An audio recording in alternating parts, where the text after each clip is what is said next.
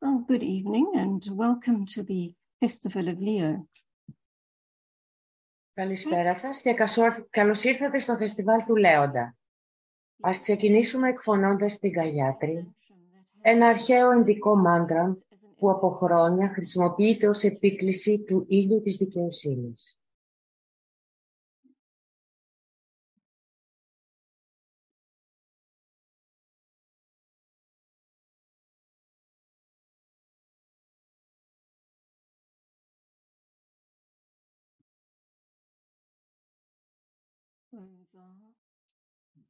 Ω εσύ που υποβαστάζεις το σύμπαν, από τον οποίο όλα προέρχονται, στον οποίο τα πάντα επιστρέφουν. Αποκάλυψέ μας το πρόσωπο του αληθινού πνευματικού ήλιου, κρυμμένο πίσω από ένα δίσκο χρυσού φωτός. Έτσι ώστε να γνωρίσουμε την αλήθεια και να κάνουμε ολόκληρο το καθήκον μας καθώς πορευόμαστε προς τα Άγια Σου πόδια.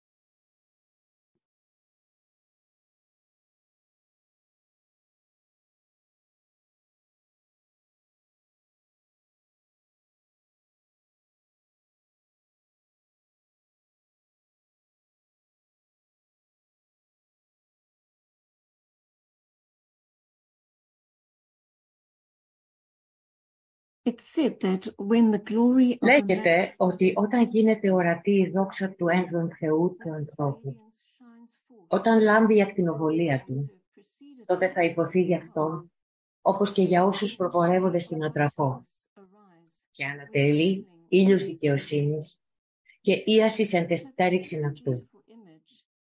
Η όμορφη αυτή εικόνα μεταδίδει τη διαφωτιστική δύναμη της αλήθειας την οποία αξίζει να διατηρούμε στους διαλογισμούς, διαλογισμούς μας.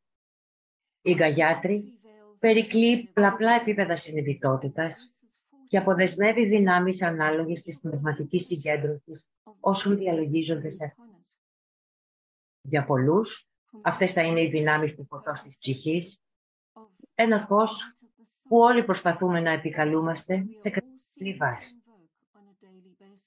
Το μεγαλύτερο μέρος του κύκλου της ενσάρκωσης, η ψυχή δεν δίνει ιδιαίτερη προσοχή στις καθημερινές μας υποθέσεις και δραστηριότητες.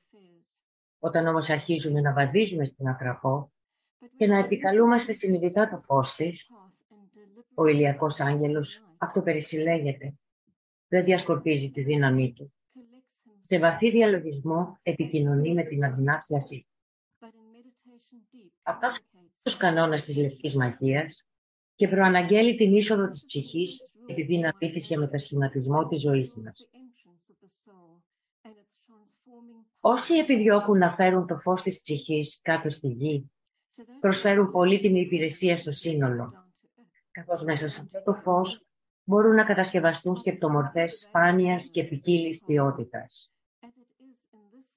Ο Λέων συνδέεται ιδιαίτερα με το φως της ψυχής και βασικά με κάθε είδος φως καθώς ο ήλιος είναι τόσο εσωτερικός όσο και εξωτερικός κυβερνήτης του και επομένως δεν αποτελεί έκπληξη το γεγονός ότι η φώτιση είναι ένα από τα κύρια χαρακτηριστικά του. Καθώς η ενέργεια του Λέοντα εισέρχεται στο ηλιακό μας σύστημα, προσλαμβάνει τις ποιότητες της δεύτερης ακτίνας, της αγάπης σοφίας, ενώ στο δικό του επίπεδο ο αστερισμός ρυθμίζεται από την πρώτη ακτίνα, της θέλησης και της δύναμης καθώς και την πέμπτη αυτήνα της συγκεκριμένης γνώσης. Αυτές οι τρεις ακτίνες συγκροτούν ένα δυναμικό αμάλγαμα, επειδή η δεύτερη και η πέμπτη ακτίνα συνεργάζονται στενά στο νοητικό πεδίο, παρέχουν τη δυνατότητα να κατασκευάζονται με ευκολία σκεπτομορφές αγάπης και φωτός, ενώ η πρώτη ακτίνα της θέλησης τους προσδίδει τη δύναμη προβολής τους στον κόσμο προκειμένου να επιτελέσουν το μετασχηματιστικό τους έργο. Εξετάζοντας το κάπως διεξοδικότερα, η πέμπτη ακτίνα είναι γνωστή ως ο φορέας του φωτός και η κατεξοχήν ουσία του νοητικού πεδίου. Αυτή η ρυθμιζόμενη νοητική ουσία είναι εξαιρετικά ευμετάβλητη και ανταποκρίνεται άμεσα σε εντυπώσεις που προέρχονται από τη μία ή την άλλη πηγή. Επομένως, οι σκέψεις δημιουργούνται εύκολα.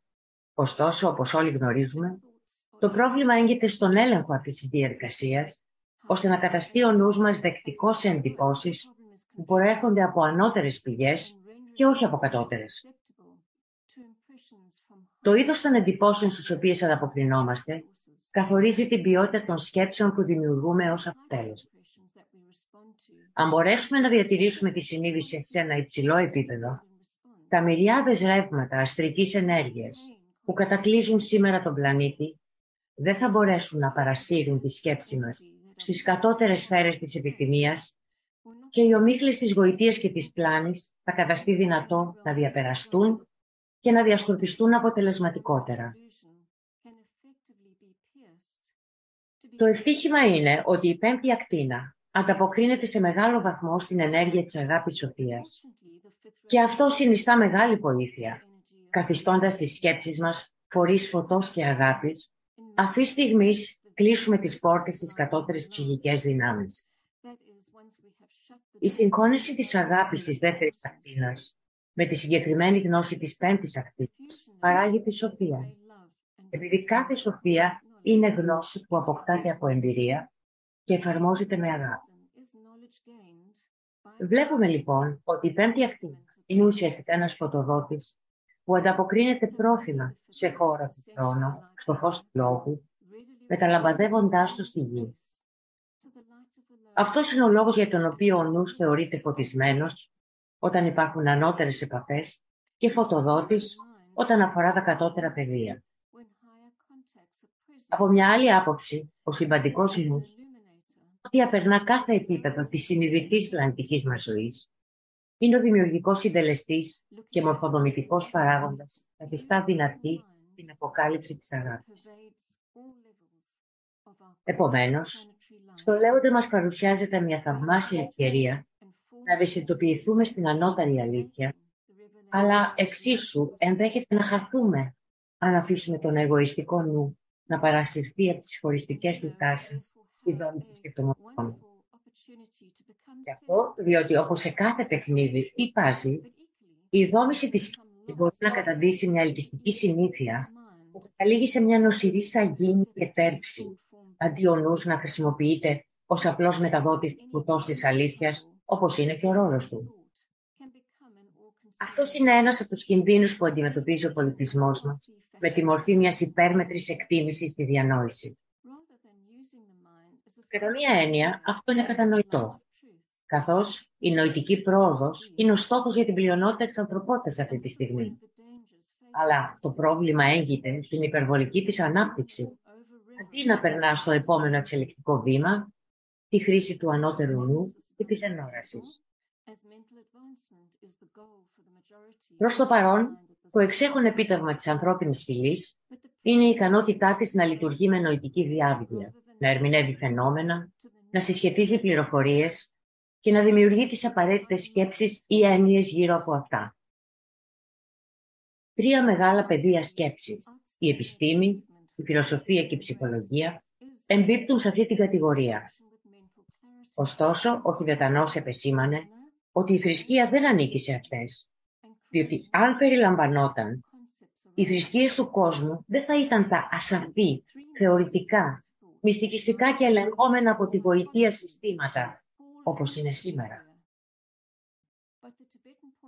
Από τότε που γράφει αυτό το κείμενο, υπάρχουν πλέον πολλοί θρησκευτικοί στοχαστές και εξυπηρετητές που περιλαμβάνουν στους συλλογισμούς τους κοινά δόγματα και ιδέες από άλλες θρησκείες. Τα διαθρησκειακά κινήματα αναπτύσσονται και υπάρχει ελπίδα στα λόγια του Τιβετανού ότι μόνο όταν το φως της ψυχής ποτίσει τις εκπαιδευμένες και προσιλωμένες διάνοιες, θα αρχίσουμε να συνθέτουμε τη μία παγκόσμια θρησκεία που θα αναγνωριστεί από όλους, αποκαλύπτοντας ένα άλλο βασίλειο της φύσης, το πέμπτο, η βασίλειο της ψυχής, με τους δικούς του νόμους και αρχές. Ωστόσο, ακόμα και η επιστήμη, η φιλοσοφία και η ψυχολογία έχουν αφιερωθεί σε μεγάλο βαθμό στη διαφώτιση της ηλικής πλευράς της ζωής και στην ανάπτυξη του μικρού εαυτού της προσωπικότητας που συμβολίζεται από το λιοντάρι στο ζώδιο του Λέοντα. Στο βιβλίο του «Η επιστήμη των συναισθημάτων», ο Μπαγκαβάν αναφέρει ότι η πιο προχωρημένη από τη σύγχρονη ανθρωπότητα βρίσκεται σε ένα στάδιο όπου η διανόηση, έχοντας φτάσει στην ανώτατη της ανάπτυξη, έχει πλέον ξεπεράσει το όριο σε ορισμένες περιπτώσεις. Και έχει ξεφύγει πέραν του σκοπού που της αναλογεί σε ορισμένους κλάδους, όπως στην υπέρμετρη καταγραφή δεδομένων στις επιχειρήσεις, στον υπερβάλλοντα έλεγχο, στη λανθασμένη κατεύθυνση της εκπαίδευσης και ούτω καθεξής. Και σε ό,τι αφορά το προηγούμενο σημείο που αναφέρθηκε για την αλήθεια, επισημαίνει ότι η αποκορύφωση σε αυτή τη μεγάλη διόγκωση του σφάλματος σημειώνεται όταν οι επαγγελματίες φιλόσοφοι ισχυρίζονται ότι το αντικείμενο της φιλοσοφίας είναι η αναζήτηση της αλήθειας, ενώ στην πραγματικότητα θα έπρεπε να είναι η ίδια η αλήθεια. Η αναζήτηση της αλήθειας σημαίνει ότι η αγάπη της αναζήτησης υπερτερεί αντί της έκφρασης εκείνου που βρίσκεται ήδη μέσα μας. Μέχρι ότου οι πηγές της ευχαρίστησης και του πόνου προσεγγιστούν και διερευνηθούν. Μέχρι ότου απορριφθούν οι αποκλειστικά επιφανειακοί και κοινικοί τρόποι υποβολής ερωτημάτων. Μέχρι ότου διαπεραστεί η ανθρώπινη καρδιά, δεν θα μπορέσει να γίνει γνωστή η αλήθεια, μας λέει. Η αποκάλυψη της αλήθειας και η ανάγκη για έκφραση σαφούς και έλογης σκέψης συζητείται σήμερα σε πολλά δημόσια φόρουμ. Ένα γνωστό παράδειγμα αποτελεί ο πολιτικός φιλόσοφος του Χάρβαρντ, Μάικλ Σαντέλ, ο οποίος έχει δημιουργήσει πολλαπλές προκλήσεις για φοιτητές σε χώρες από όλο τον κόσμο να σκεφτούν βαθιά για τα ζητήματα που μας απασχολούν, αναδεικνύοντας τις δύσκολες αποφάσεις που πρέπει να ληφθούν μεταξύ των μεγαλύτερων και των μικρότερων αρχών κατά τη λήψη αποφάσεων και τη χάραξη πολιτικής. Ένα άλλο παράδειγμα αποτελούν οι δημόσιες συζητήσεις, όπως αυτές μεταξύ δύο φιλοσόφων, του Τζόρνταν Πίτερσον και του Σλάβο Ζίζεκ, με θέμα ευτυχία, καπιταλισμός έναντι μαρξισμού. Παρότι ξεκίνησαν από πολύ διαφορετική οπτική γωνία, καθώς άκουγαν συζητούσαν και αμφισβητούσαν αμοιβαία τα συμπεράσματα ο ένας του άλλου, άρχισαν να σέβονται και να κατανοούν ο ένας την άποψη του άλλου. Η εκδήλωση συγκέντρωσε ένα μεγάλο πλήθος κόσμου, ενώ την παρακολούθησαν εκατομμύρια άνθρωποι στο διαδίκτυο, γεγονός που αντανακλά τη βαθιά ανάγκη και την εκτίμηση που υπάρχει για μια έλογη συζήτηση γύρω από σημαντικά ζητήματα. Το έρχεται σε διαμετρική αντίθεση με τις επιφανειακές και προκατηλημένες απόψεις που διαμορφώνονται χωρίς επαρκή έρευνα, όσο και με την έλλειψη κατανόησης και συμπόνησης.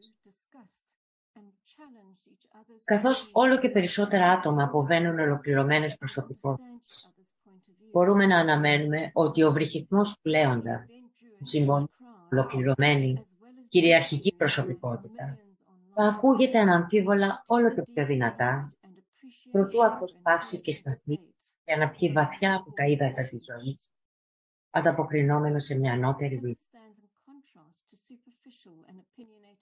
Έχει ενδιαφέρον να σημειώσουμε ότι η φύση των ακτίνων αποτελεί το θέμα και την έμπνευση που υπόκειται της νέας ψυχολογίας.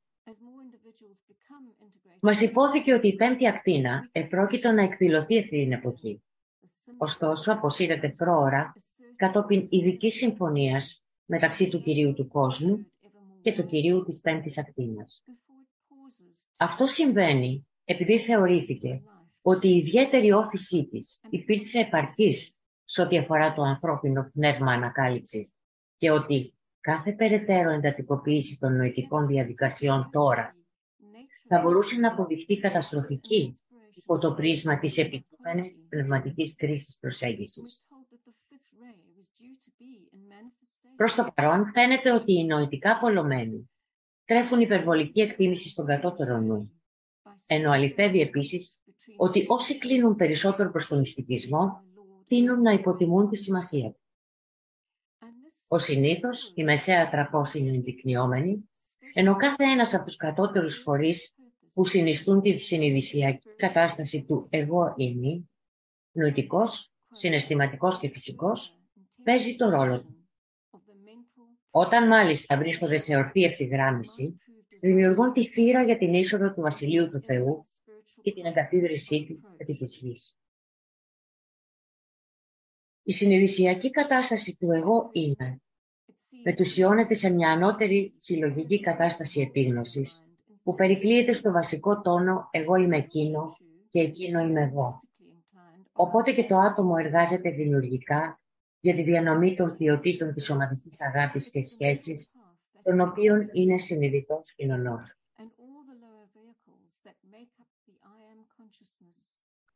Σχετικά με αυτό, ο Ντέν Ράτιερ παρατηρεί ότι το άτομο είναι ο φακός και ενώ το φως όλων των ήλιων και αστέρων συγκλίνει προς αυτό, ο φακός μέσω του οποίου εστιάζονται οι πολυπίκυλες ακτίνες του φωτός παραμένει ένας και μοναδικός.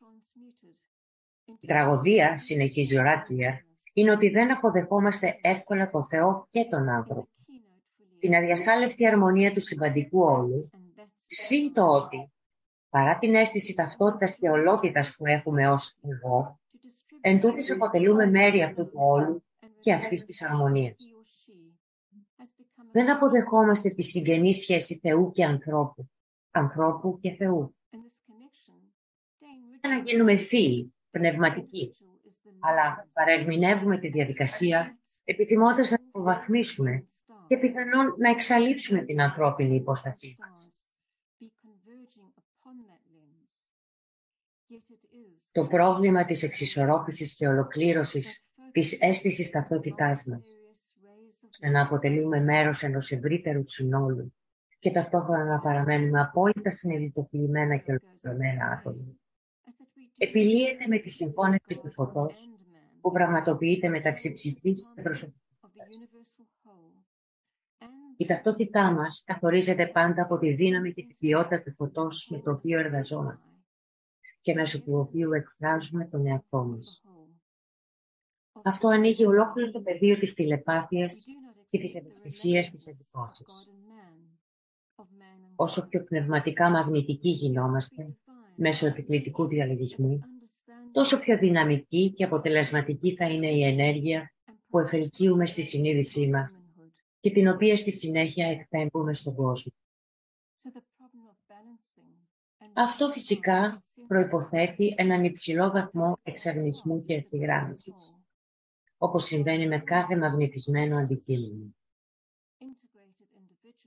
Είναι ενθαρρυντική η σκέψη ότι μπορούμε να καταγράφουμε εντυπώσεις και μάλιστα με ένα θετικό τρόπο.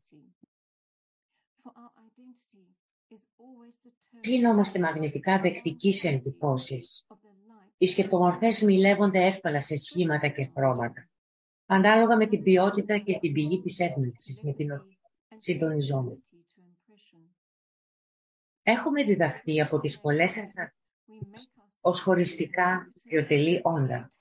Πόσο εύκολο είναι να δημιουργούμε εικόνες επιθυμίας και να μορφοποιούμε σκέψεις γύρω από αυτές.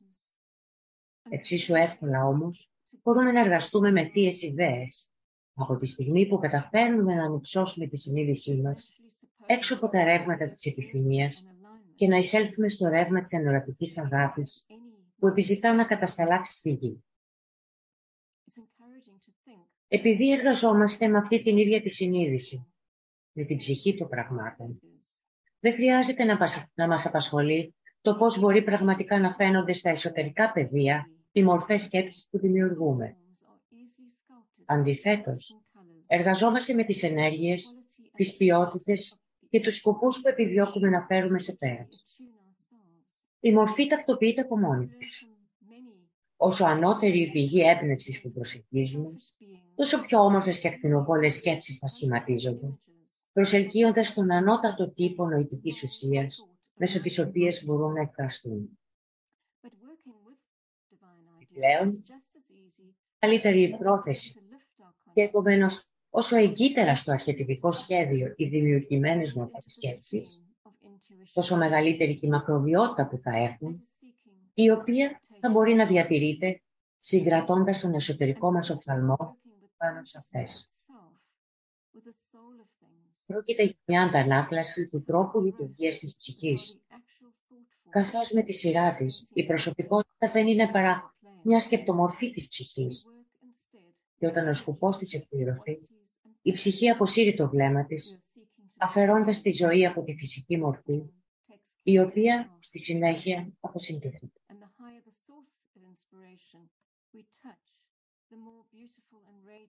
Αυτός ο νόμος είναι πολύ γνωστός στο μιλημένο, ο οποίος ακόμα και στη διάρκεια της ενσάρκωσης σε ένα φυσικό σώμα μπορεί να χειρίζεται την εμφάνισή του στον εξωτερικό κόσμο σύμφωνα με τη θέληση.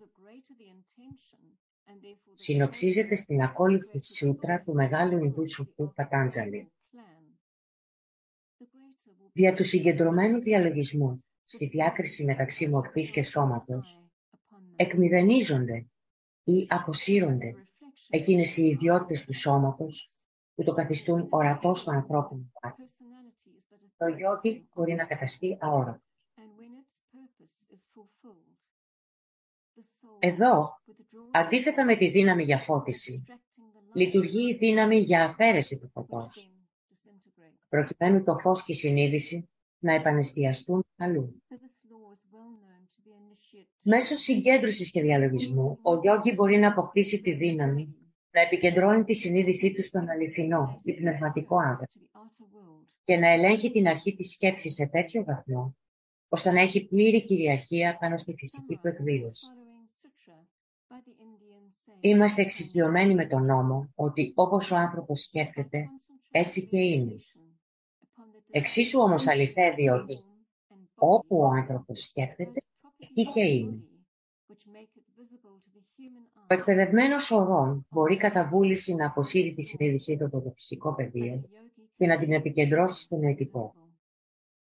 Μπορεί κατά βούληση να αποκλείσει το φως και όταν συμβαίνει αυτό η ορατότητα εξουδετερώνεται και από τη σκοπιά του ανθρώπινου ματιού εξαφανίζεται. Καθίσταται επίσης αψηλάφιτος η σκοπιά της αφής και δεν ακούγεται από τη σκοπιά της ακοής. Σε αυτό το φαινόμενο καταδεικνύεται η πραγματικότητα της υπόθεσης. Δεν υπάρχει τίποτε παρόν ενέργεια, τη μία ή την άλλη μορφή. Και ο κατακτηδίριος πράκτορας αυτής είναι η σκέψη. Αυτό μας δίνει ένα παράδειγμα για το πόσο εκπληκτικές είναι οι δυνάμεις του μοιημένου. Παρουσιάζει ενδιαφέρον το γεγονός ότι η φαντασία μας είναι ιδιαίτερα επιρρεπής σε τέτοιες δυνατότητες που ανοίγονται στη μυθοπλασία μέσα από τα βιβλία και τον κινηματογράφο. Και αυτό δεν είναι κάτι που αποτελεί καθαρή διαφυγή, αλλά μάλλον είναι υποσυνείδητη εκδίκηση της κληρονομιάς. Είναι μόνο η γνώση των νόμων για τη δόμηση σκεπτομορφών εκείνη που στέκει εμπόδιο στις θαυμαστές δυνάμεις τις οποίες η ανθρωπότητα ετοιμάζεται να εκφράσει. Σε τελική ανάλυση, όλα όσα υπάρχουν είναι δημιουργήματα σκέψης. Και η σκέψη σε κάποιο επίπεδο είναι πάνω ότι υπάρχει. Η εμφάνιση είναι η πλάνη που αποκαλύπτει τη σκέψη, αλλά κρύβει το στοιχαστή. Αυτό ισχύει για ολόκληρη τη δημιουργία, καθότι οι εκδηλωμένοι κόσμοι είναι η σκέψη του Θεού, του υπέρτατου στοχαστή.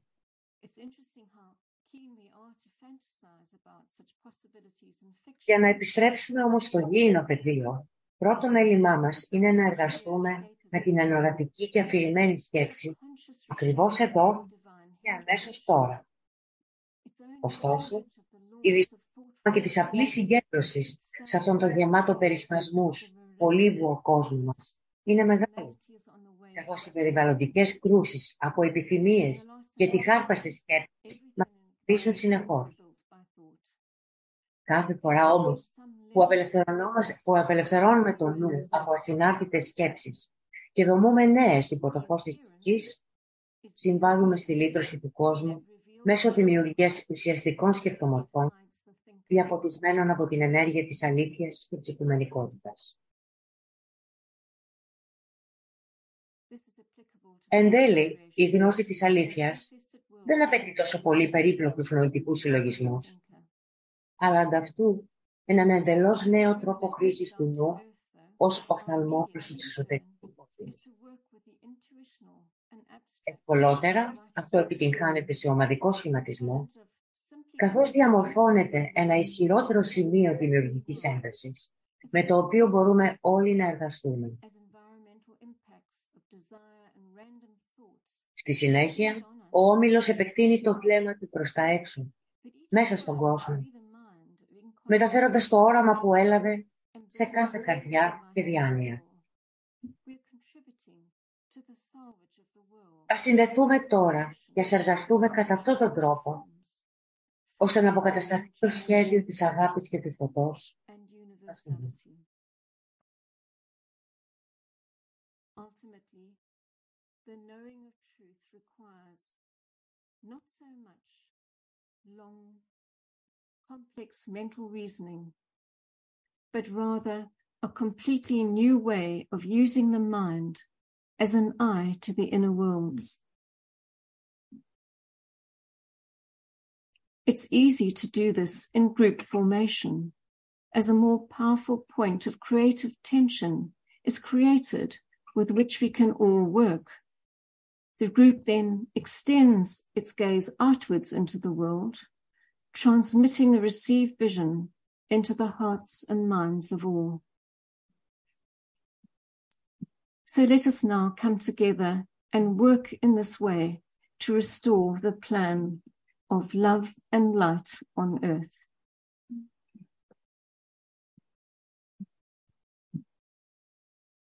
So we'll be using the letting in the light meditation.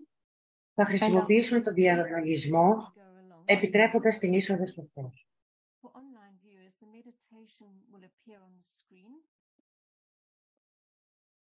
This evening, the meditation is held just before the peak of the full moon at 7.31 p.m. Σήμερα ο διαλογισμός μας πραγματοποιείται ακριβώς την ώρα της Πανσελίνου. Ώρα Ελλάδας, 1 και 31 λεπτά.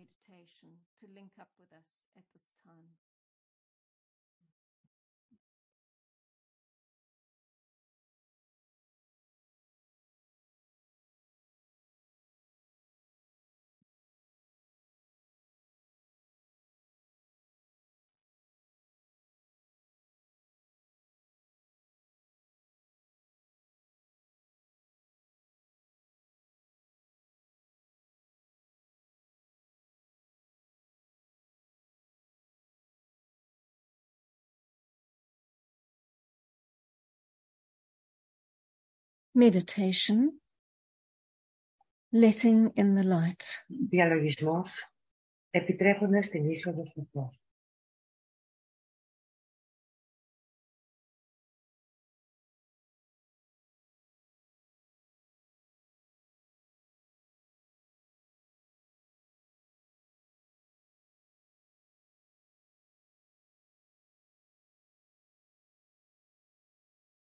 Group fusion.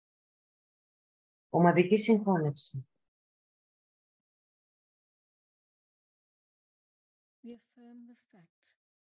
Βεβαιώνουμε το γεγονός της ομαδικής συγχώνευσης και ολοκλήρωση μέσα στο κέντρο καρδιάς του νέου ομίλου εξυπηρετητών του κόσμου που μεσολαβεί μεταξύ της ιεραρχίας και της ανθρωπότητας.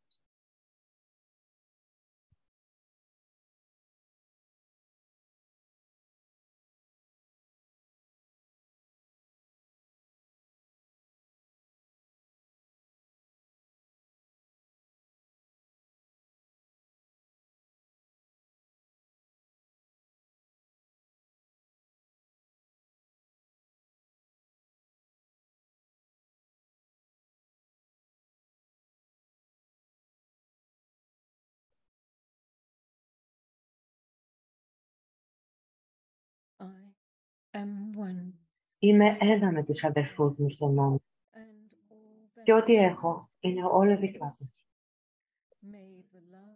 Ήρθε η αγάπη που είναι μέσα στην ψυχή μου να διαθετηθείς προς αυτή. Ήρθε η δύναμη που είναι μέσα μου τους ανεξώσει και να τους βοηθήσεις. Ήρθε οι σκέψεις που δημιουργεί η ψυχή να φτάσουν σε αυτό και να τους ενθαρρύνουν.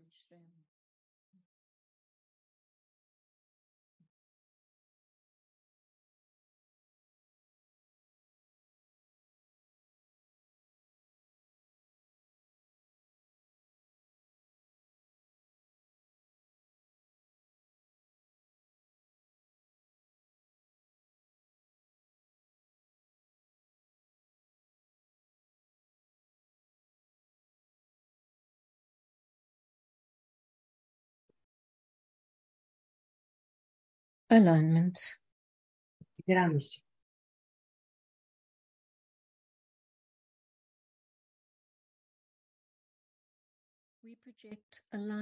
Προβάλλουμε μια γραμμή φωτεινής ενέργειας προς την πνευματική ιεραρχία του πλανήτη, την πλανητική καρδιά, το μεγάλο άσραμ του Σανάκ Κουμάρα και προς τον Χριστό, την καρδιά της ιεραρχίας.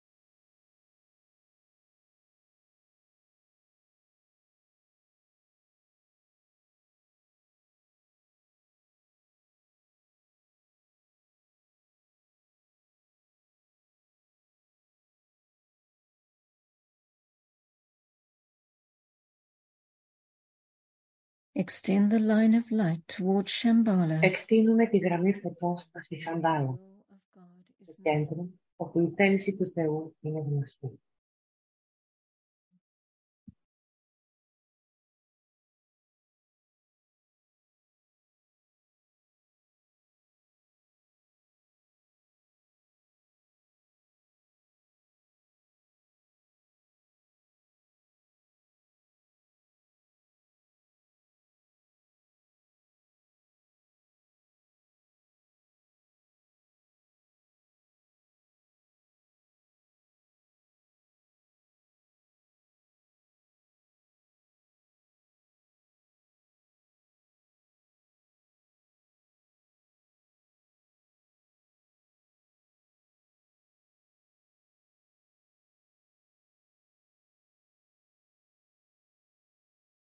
Interlude.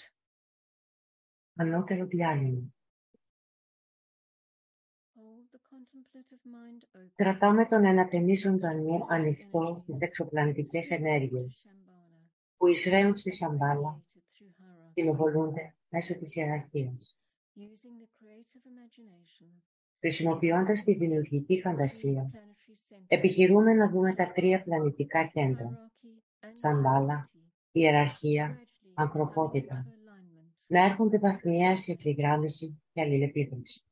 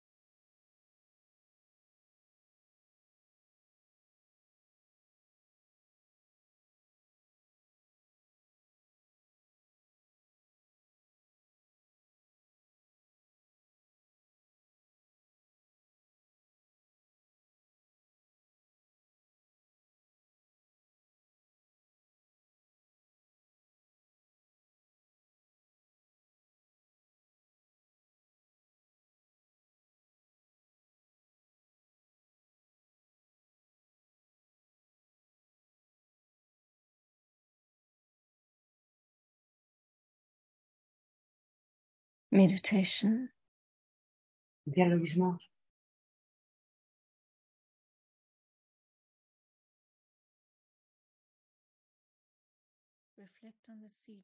Στοχαζόμαστε πάνω στη σφαιρματική σκέψη. Εγώ είμαι εκείνο και εκείνο είμαι εγώ.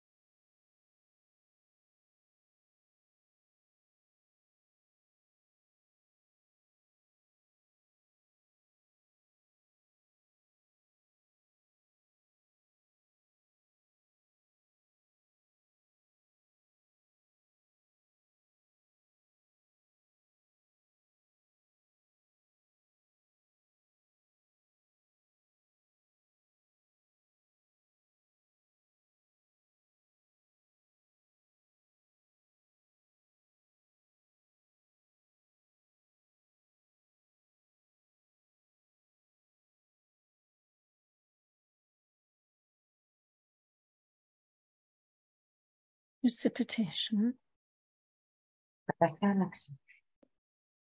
using the creative imagination. Χρησιμοποιώντας τη δημιουργική φαντασία, οραματιζόμαστε τις ενέργειες του Θεός, της αγάπης και της θέλησης για το καλό, να διαχέονται σε ολόκληρο τον πλανήτη και να γυροβολούν πάνω στη γη, σε προετοιμασμένα κέντρα του φυσικού πεδίου, μέσω των οποίων θα μπορέσει το σχέδιο να εκπληρωθεί. Χρησιμοποιούμε την εξαπλή πρόοδο της Θείας Αγάπης σαν την αλληλουχία καταστάλαξης της ενέργειας. Σαμπάλα, η ιεραρχία, ο Χριστός, ο νέος όμιλος εξυπηρετητών του κόσμου, άνθρωποι καλής θέλησης παντού στον κόσμο, φυσικά κέντρα πνευμονής.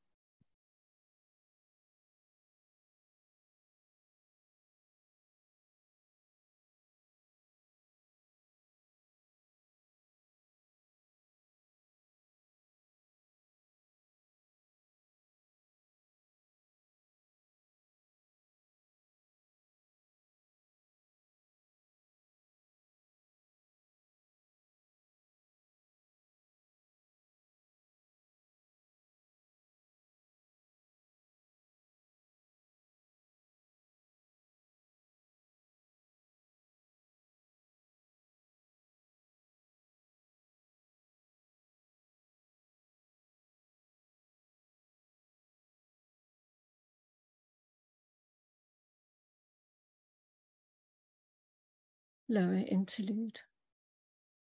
Κατώτερο διάλειμμα.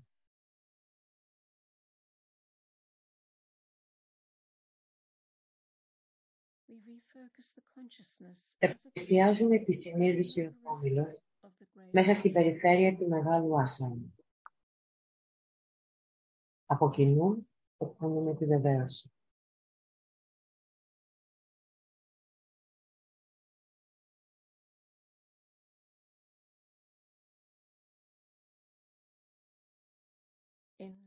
The center of Στο κέντρο love όλης της I αγάπης stand. θέτω.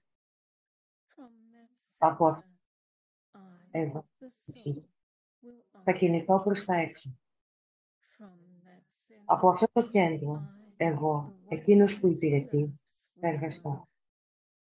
May the love Ήθε η αγάπη of του the Θείου divine εαυτού self να be διαχυθεί shed abroad μέσα στην καρδιά in μου, my heart, μέσω του ομίλου μου through my group, και σε ολόκληρο τον and κόσμο. throughout the world.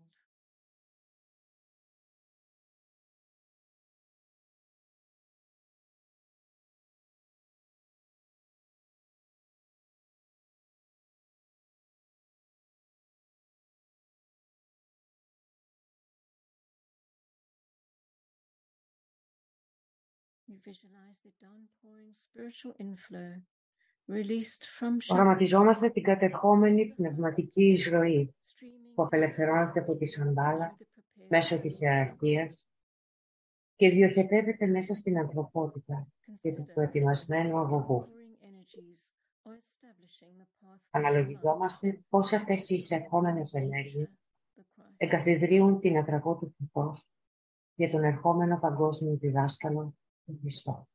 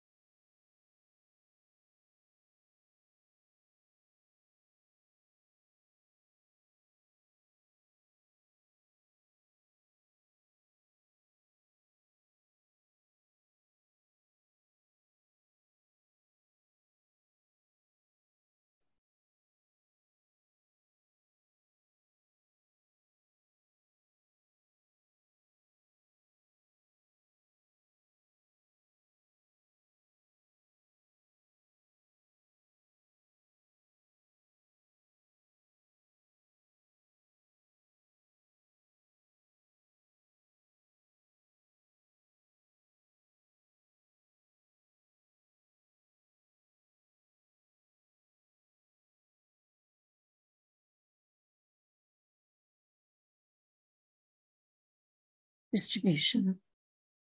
Διανομή.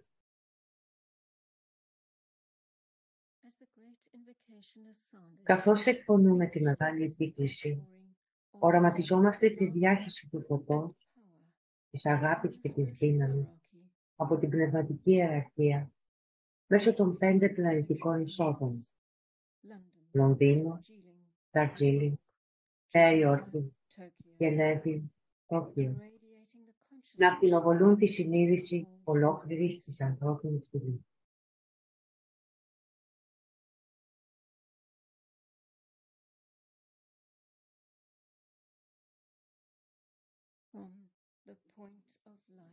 Από την αιστεία του φωτός, μέσα από τη διάνοια του Θεού, ας διαχειριστείς φως μέσα στις διάνοιες των ανθρώπων. Το φως θα κατέλθει στη γη.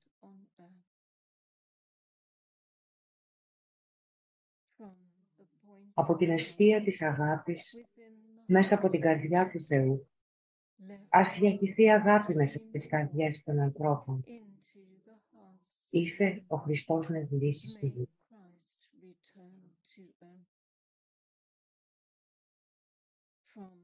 Από το κέντρο, όπου η θέληση του Θεού είναι γνωστή, ο σκοπός σας καθοδηγεί τις μικρές θελήσεις των ανθρώπων. Ο σκοπός που οι διδάσκαλοι γνωρίζουν και υπηρετούν.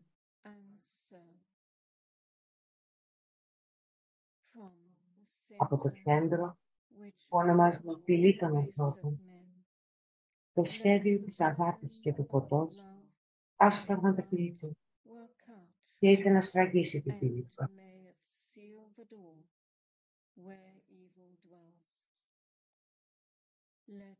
Το φως, η αγάπη και η δύναμη. ας τα αποκαταστήσουν το σχέδιο πάνω στη γη.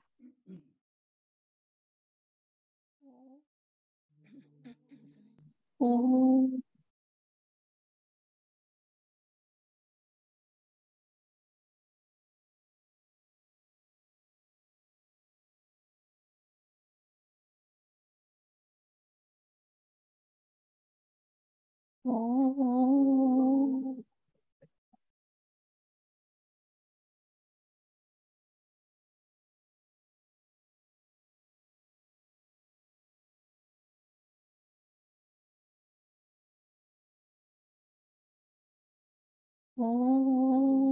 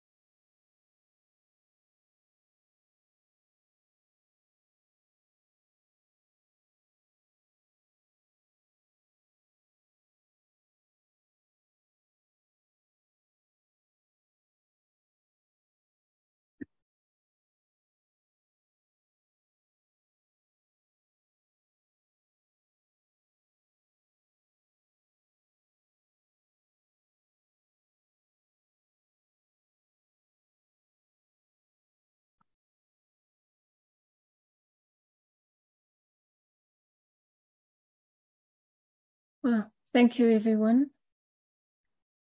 Lovely meditation.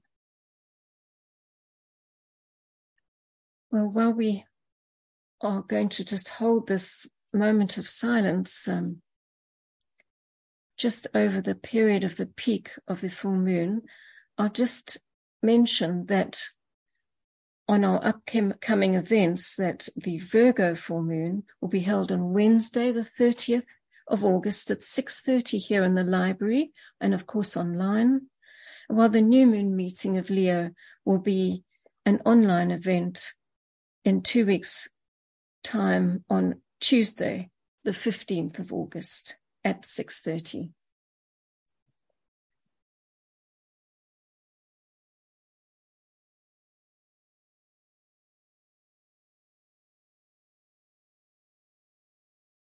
And we'll just sit in silence and link up together. It's um, 28 minutes past. The actual time is 31, 1931, 731.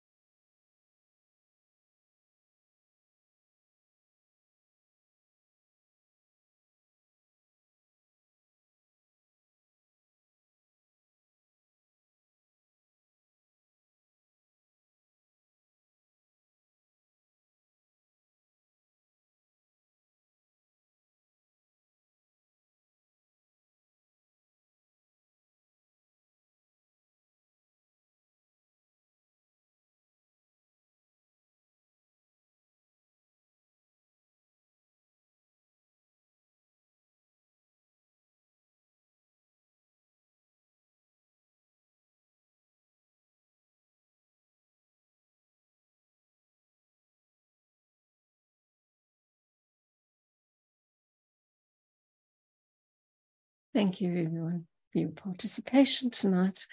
And um, a thank you to our friends online who stayed to do that link up as well. Night to you, and um, we'll see you in about two weeks' time.